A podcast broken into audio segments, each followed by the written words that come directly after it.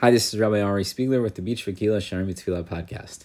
We continue in the Parak the chapter of preparation in Ud Bet, the second part of the chapter of preparation. Rav has developed this idea that as much as we bring to the table in terms of Kavanah, ultimately Hashem has to sanction it. He has to be interested in continuing the conversation, and he has to grant us help in that department. But he will only do so if we show up, if we're prepared, and if we're ready to go. And this is how it all ties back into Hachana, into preparation. Rav Pinkus explains, now we understand, yoter ad kama now we understand how important hachana, preparation, is for our tefillah. It's not just that you can't roll it from one activity into something else and that your mind's going to be racing and you're going to be rushing all over the place. That's not it. But hachana goremet shekadish baruch hu in order to have kavanah, I have to be close to Hashem. And the only way I could draw Hashem near to me, the only way I could convince Hashem to give me the kavanah that I need to continue the conversation, is if I have hachana is if I have preparation.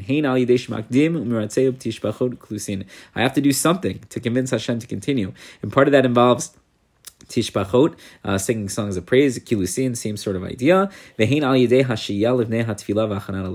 And part of that also involves, you know, freeing myself, having some time before I jump into the tefillah, right? Having some hachanat alev, preparation of the heart. Ve'az, and then nakeli palel lo If I could draw Hashem near, if I show up with the little kavanah that I could put together myself, so then Hashem will help me, and I won't lose focus during the tefillah. Shat stadim because the two different different sides, me and Hashem, we have drawn near one to the other. Mikarov, and we could speak as if from a close distance. Lashem yiparach below mafriyim, without anything between us, without any distractions. And he says. And now, if we go back to what we quoted in the very beginning of our uh, discussion of the chapter of preparation. So we quoted Chazal that asked, "Kitzad hiya kavana." What is preparation. What does it mean? Or, excuse me, what is uh, kavanah, intention, when it comes to tefillah? So he said, Sheif neli bo mikol you have to clear my head, clear my heart from all different thoughts. And I have to see myself as though I'm standing before the Shekhinah. Now that's very interesting. What does that mean? Is it that's just like a good mental image to have? That's like a good thing to meditate on while I'm saying tefillah? So, right, to, to see myself as though I'm standing before a king or before a holy throne. So he says, Shebet met, no, what it's trying to tell me is that in truth, Hamidal Ifnei Ashkina Tliyad Davka Bezeh Shemefane Libo Viroe Atzmo Kain. He says, in order to be successful, in order to have proper kavanah, is to treat myself as though I am standing before a king. Meaning what?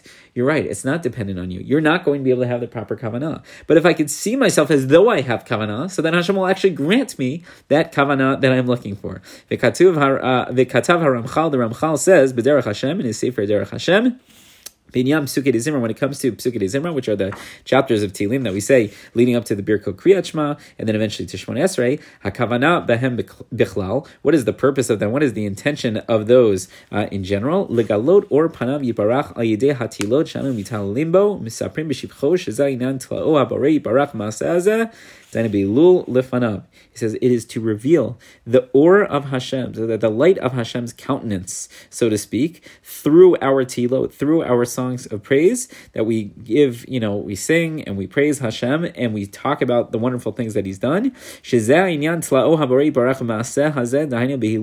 That Hashem Himself has said that it's through those different things, through those songs of praise, uh, through those preparations that He will draw close to us. And